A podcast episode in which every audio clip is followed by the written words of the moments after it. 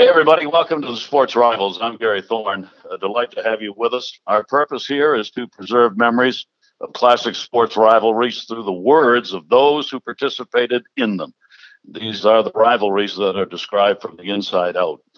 We should mention, I think today uh, we have Gary Williams, college basketball Hall of Fame coach, Seth Greenberg, 34 years in the business of college coaching, and a number of those years where he went up against Gary Williams should mention that we are doing this uh, during the virus season, and we really appreciate these two great coaches coming on to join us. Just for purposes of the record, it is March 30, 2020. Obviously, not an easy time for anybody, uh, not for them, but they've taken time to do this, and we hope this can add a little bit of a smile and some good times when uh, things obviously are not where we would all want them to be. Gary Williams is a Hall of Fame uh, college coach. He won the NCAA championship coaching in Maryland in 2002. He was there at his alma mater, Maryland, for 22 years between 1989 2011 in an ACC conference that was has always been and certainly was then a very tough conference. Seth Greenberg coached against him and Seth was at Virginia Tech. That was 2003 through 2012. As I said, Seth involved in college coaching for some 34 years. So when you look at that, they were rivals in the ACC in the years 2003 to 2011. And gentlemen, as best we could tell, we went back and tried to figure out how you did against each other. Believe it or not, not an easy thing to do because you got to go through uh, all of the guides, press guides, it looks like you played 500 against each other, went five and five. But the notable thing was the games between Maryland and Virginia Tech during those years filled with very tight ball games. There were overtime games. There was a double overtime game that we're going to be talking about. So let's get to it and let people hear from Gary Williams, Seth Greenberg. Seth, I'm going to start with you by asking when you're coaching against an opposing team, obviously you're looking at what the opposing team is, who what the makeup of the players are, but you're also looking at the coach who's sitting on that other bench. When you were at Virginia Tech coaching against Maryland and Gary Williams, what were your thoughts going into games about the coach you were facing? I thought I was in trouble. I mean, you're talking about a Hall of Fame coach. You're talking about a guy that won a national championship. I came at a good time because I was after the Final Four and national championship team. So I got kind of a bump there as we came into the ACC. But look, when you were playing against Gary's team, and, and when, when I got into the league, one of the things I tried to do Virginia Tech is our goal was to be the hardest playing, toughest team. We weren't going to get the guys Duke got, North Carolina got, and other teams got. But what I thought we could control was how hard we played. And I looked at actually the blueprint that Gary used at Maryland to build their program evaluate up, get your guys to play hard, get your guys to compete defensively, try to steal some possessions. But getting before we get into that, I have to admit, Gary, that like when we came into the ACC, uh, no one wanted us in the league. I mean, we were Virginia Tech. We were the worst team in the Big East. Uh, we fit the geographic footprint uh, in terms of the rest of the league. We weren't like Boston College or Syracuse or Louisville. I mean, we fit right there. Yet when we came into the league, you, Mike, Roy, whomever, they said, oh, Virginia Tech, they're absolutely going to kill the league because they suck at basketball. It's a football decision. And, you know, what's going to happen is it's going to devalue the league. And then we came in and we won some freaking games. And yeah, then, you know what? Everyone said we killed the league.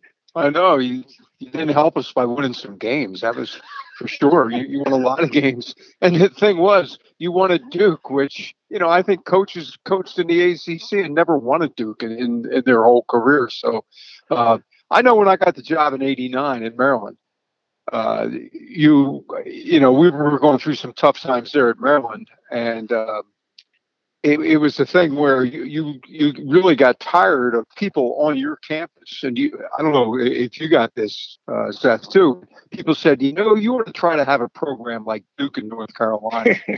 so every time we played those guys, I remember it was usually some faculty guy. You know, he had the leather patches on his uh, blazer and all, all, that stuff, you know, and he'd be smoking his pipe at some faculty uh, thing you had to go to, and uh, th- that's all you heard. So that that was that was my goal. You know, just get get to where we could be competitive. against Carolina and Maryland. And you know, then, then we we finally got to the Final Four in 2001, and now we're really good going into 2002. That's the year we won the championship. And I remember getting the preseason rankings, and we were still below Carolina and Duke. You know, it was like that's the way it is in the ACC. You had to fight everything in terms of how the media perceived you, how referees uh, perceive your program, uh, your fans. You know, a, a, lot of fans, you know, figure, well, you can never be as good as Duke or North Carolina. So all that went into coaching, and, and I think Seth, you saw that when you came into the ACC, just how people felt, you know, about those two programs, and certainly uh, Duke and Carolina have been two of the top five programs, say for the last, you know, 40 years in college basketball. Yeah, the funny thing is that you know we used all that motivation. You know, like I, I cut out every single article that had either you or Mike or or uh, Roy or you know anyone else in the league basically killing us. And all I would, I would legitimately go, you know, we'd be getting ready to play you guys or we getting ready to Duke or I go, and these son of a bitches didn't want us in the league. Screw them, we're gonna kick them.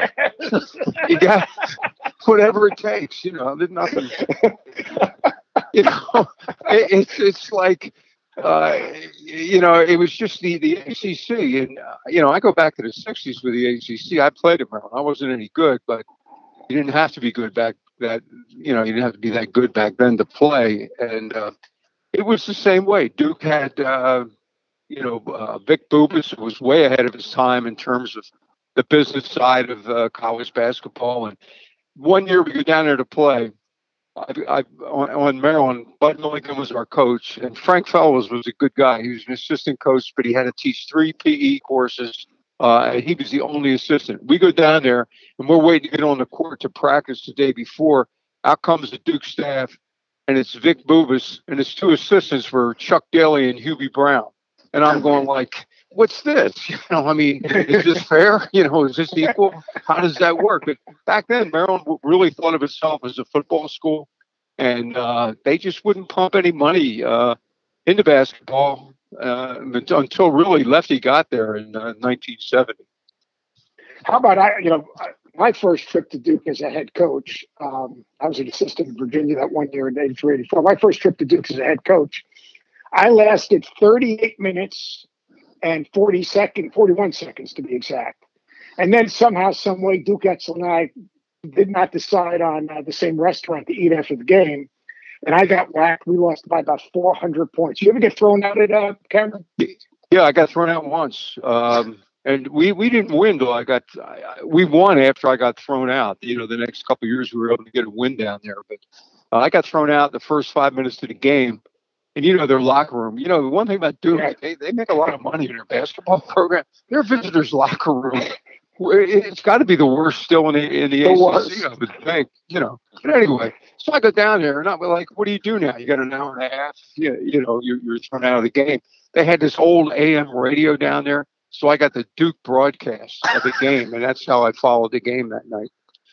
Hey, I thought it was Hoosiers. It was Hoosiers. You know, it was just like the guy at Hoosiers listening to the game after he got thrown out.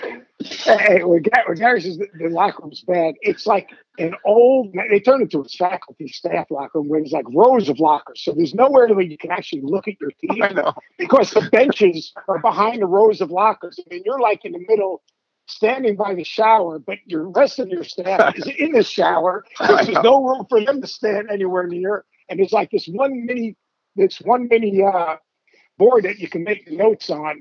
My great my greatest story in that we're getting to play them actually in the year the year we beat them. And my brother Brad is giving the scout report. I'm in the other end of the locker room because I couldn't stand by him. So I'd have to walk through the middle to, to, to, actually speak to the team at the end. And everyone's like leaning out from behind these little corners. And he was going over Greg Paulus.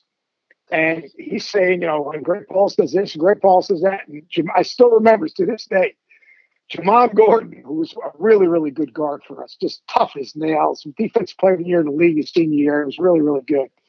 And he kind of raises his hand. And Jamon was a guy that was obviously never was afraid of anything. And he he grew up in one of the toughest blocks in all of Jacksonville, Florida. He goes, Coach Greenberg. What's up, uh, Jamon? He goes, He goes, Greg Paulus ain't worth a damn. If he had a JMU on his jersey, we wouldn't even be talking about his sorry ass.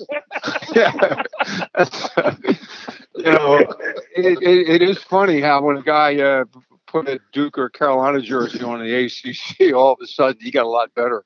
You know, Oh, it- oh, it's it's crazy. interesting how that worked. I mean, and you, you saw it at the end of the year. You know, you, you, they'd have their all conference teams and things like that, and you know, it was it was a fight. It was a fight to get your guys, uh, you know, any recognition. And before the expansion, any expansion, um, you know, we were the northernmost team. We we were like Yeah. way out of there. It was uh, Clemson in South Carolina. it- it- you know, the four Carolina schools, Virginia and us, and we were, you know, the northernmost team. And then Georgia Tech came in, and um, you know, Bobby really did a great job at Atlanta. You know, getting people excited down there about the ACC.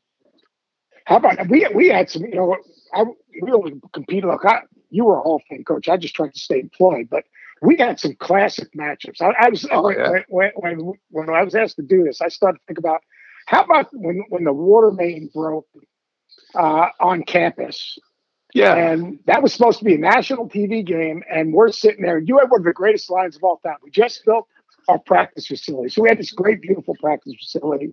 No bleachers, no nothing. We had we had ten thousand people, ten thousand people in the place. The place was going Right. bonkers. It was some type of celebration. So the officials called us together. So we got this water main break. I remember Wimp Sanderson was calling the game. He was scared to death because there were no bathrooms, and he had to go to the bathroom every five minutes. But that's another story. He went outside on the side of the building. He told me. Right. Yeah. So we meet we meet with the officials, and you had this great idea. Now I think what we should do is you got this great practice facility. We don't need people to be watching this game. We could just Right. move over to the practice facility and we could just play the game over there.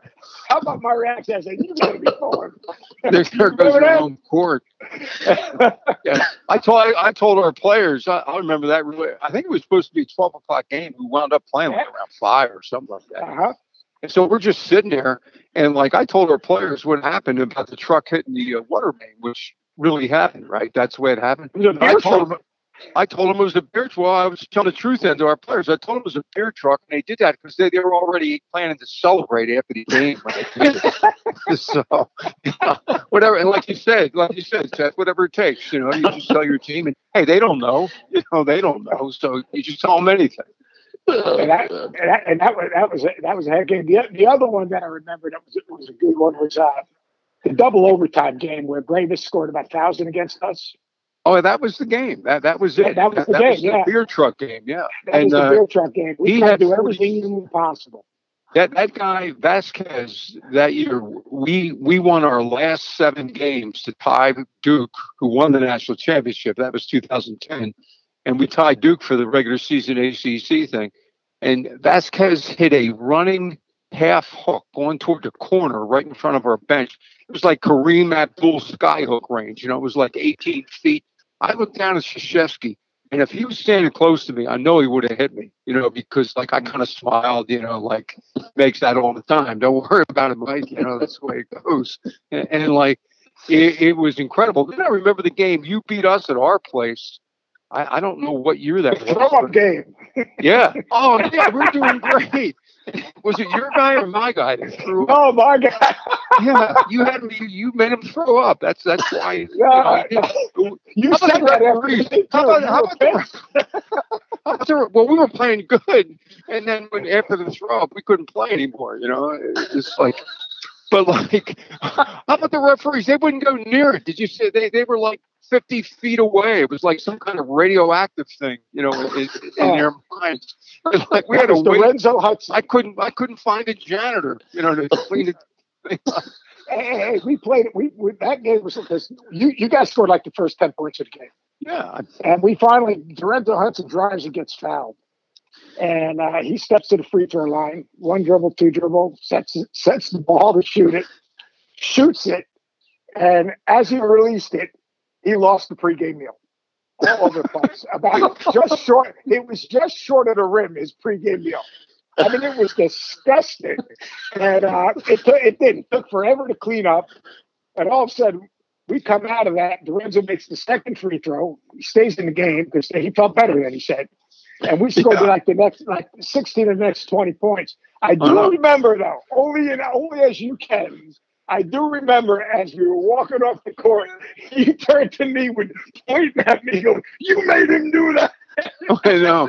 Like- That was that was part of the game plan. You kidding me? Hey, if we get behind, hey Dorenzo, if we get behind, you got to throw up. You know, that's one of those deals.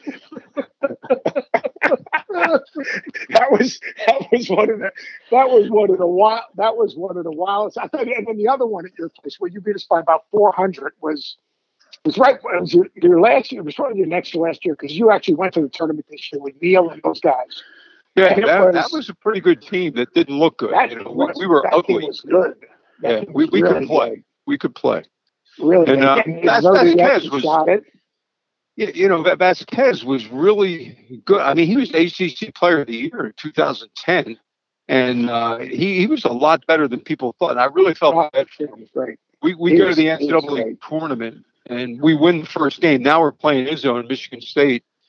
They got Green, and you know they're always good, but they- were pretty good. So we're out in uh, uh, in uh, Spokane, and we get down 15 in the second half. We come back. Vasquez scores 10 points in the last minute and 10 seconds.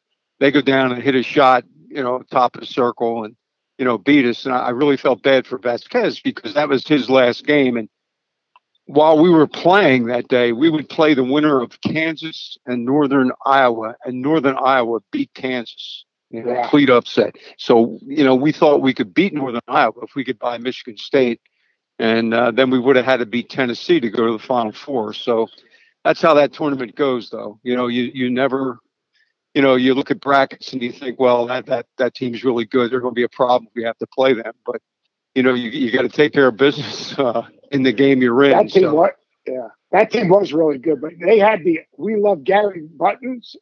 I, I think your boy uh, Sh- Scott he had he, he had it made up because he, was pissed off that people didn't appreciate you or something. I walk out there, everyone's wearing those damn buttons. I'm going, we're screwed. We're gonna lose by 100 tonight. Yeah, that, that was uh, that was uh, John Harbaugh was there. Bashad. We had the Ravens contingent for that game. We, we, we did that special for you. So uh, hey, and the Greivis Vasquez was the greatest because I'm I'm recruiting Greivis Vasquez for 400 years, and at that time you and Stu Vetter were kind of at odds for a little bit, and so I'm going, damn, we might end up with Greivis. This is unbelievable. Maryland hasn't gotten involved yet. Da, da, da. And then all of a sudden, I still remember going to Montrose Christian like oh yeah, in, in November, and all of a sudden I look down, and there you are with Stu, and I'm going, yeah. damn it, two Stu damn and I- of work, and I'm done. I know. Stu and I became big buddies that year. Hey, you know, it was amazing. The year before, you know, we went over to recruit Durant. That's where Durant was uh, going to Yeah. school in the high school. That's that was his. I think that was his third high school. Um, you know, he kind of drifted around a little bit, and you know, obviously, you know, an incredible player, and that's why. So I didn't even know who Vasquez was, and I saw him. You know, a guy just. The one thing about Vasquez, he loved to play. You, you know, Oh, like coaching guys like that. That was always when I did my best coaching job because I got a little tired as time went on of trying to get guys to play hard and practice. You know, come on, we're, we're playing basketball. I mean, how tough is this? You know, this, this is supposed to be fun. It's a fun part of your day. And, you know, that's because you never had to worry about it. He'd come in, he was like bouncing off the walls. He, he, he felt so fortunate to get out of Venezuela, come to the United States, get a chance to play basketball, play in the ACC, you know, the whole thing. And he always, uh, you know, showed that when he played. And I love guys like that. And, you know, Vasquez was really criticized his first couple of years because he'd do a little shimmy if he made a three, stuff like that.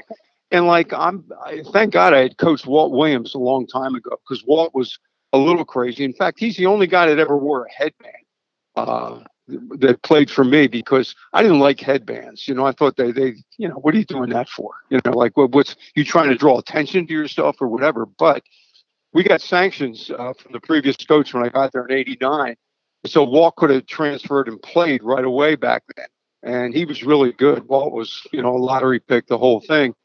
And so he came to my office and he told me uh, that spring that he wanted to wear a headband the next year. And I was ready to jump all over him. So I figured, well, if he's gone, we can't beat anybody. So, well, I, I think that's fine, you know. And uh, what type of shoes would you like to wear uh, this coming season? you know, whatever it took. Sometimes you got to recruit your own players. You, you, know, that that's just the way it goes.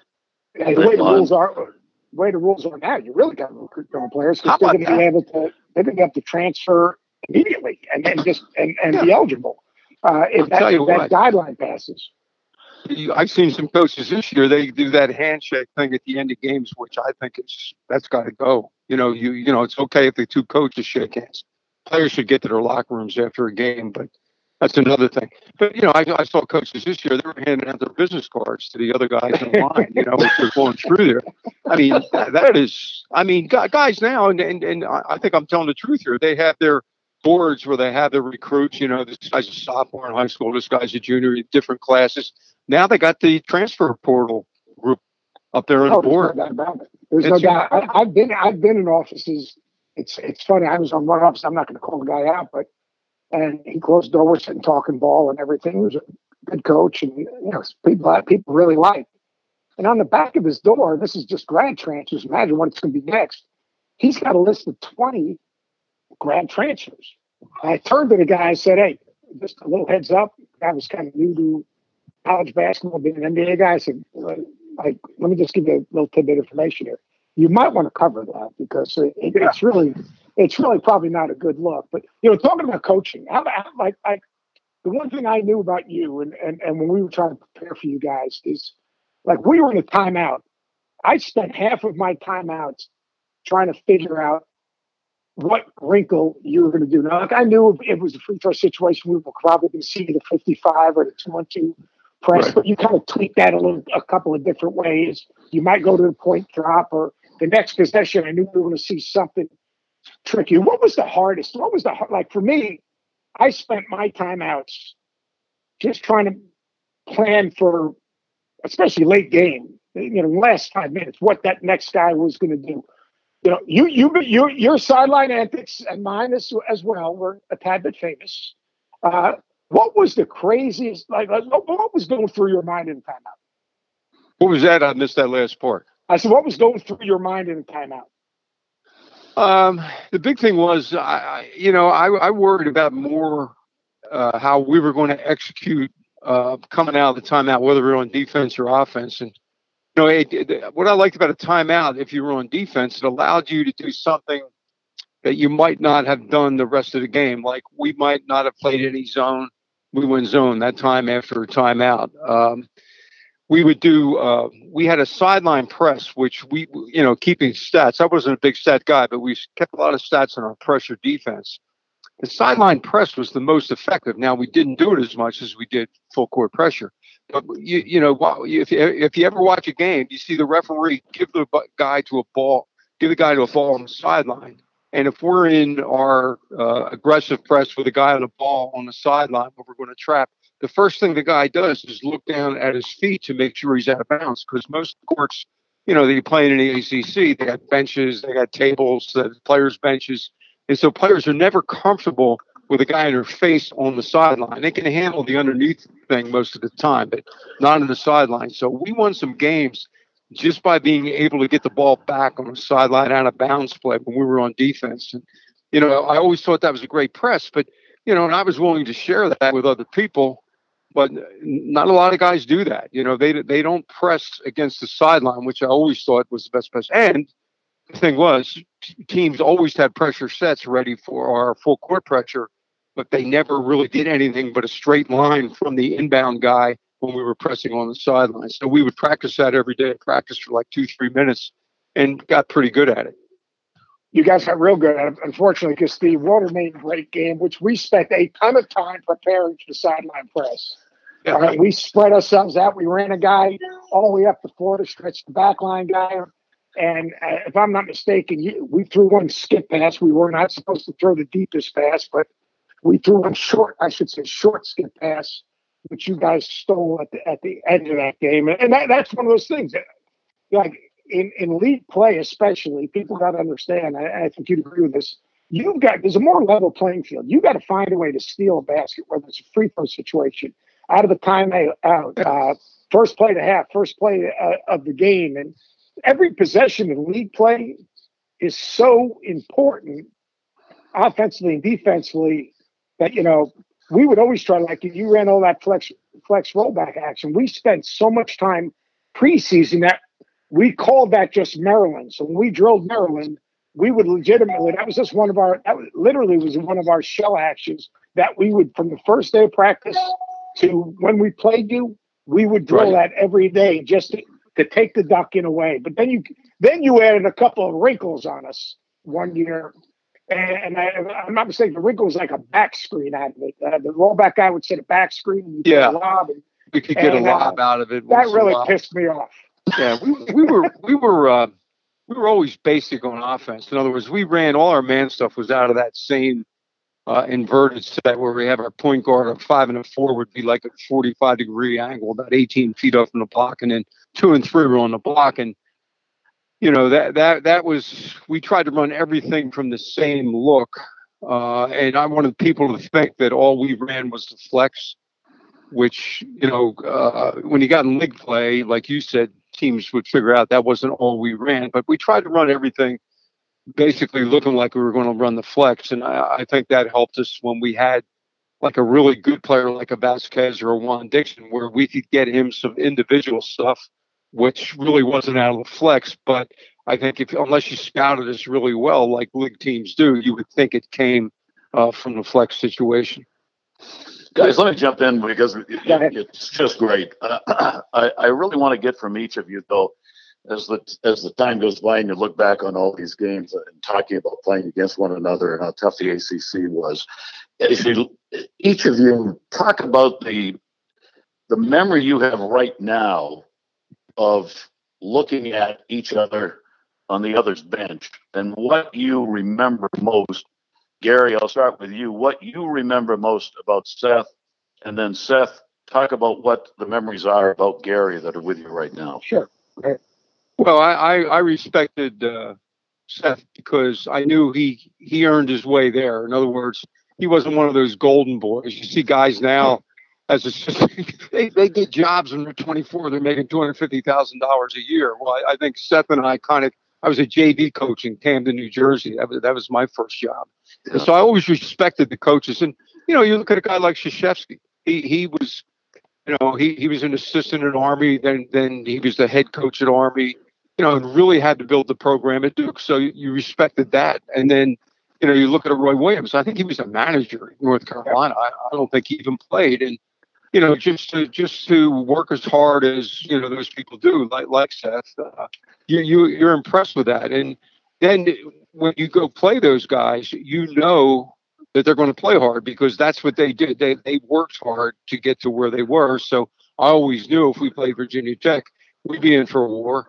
You know, there, there's some teams that were really talented that you would rather play than than a team that was, you know, going to work yeah. really hard against you. You know, you, you didn't want that in your face the whole time. So I always respected Seth for that. Plus, you know, guys, you, you know, you you have to you have to coach more at some places. Virginia Tech was not going to be an easy job when Seth took the job. And you're playing against in the best conference in the country. Then that, I don't think there was much of an argument that the ACC was was the best conference in the country. So it's not like you're you're looking at you know your conference schedule and all of a sudden well that that team we should be able to beat twice and you know that type of thing. You thought every game was going to be a fight, and you were right. You know, and, and that's what Seth had to deal with. He had to get that program up to a point where they could compete against you know, the best teams in the country. And he did. And, and so as a coach, when you look down the other bench, I never told Seth this we were coaching against each other, but you really respected that. And I think that was, that was,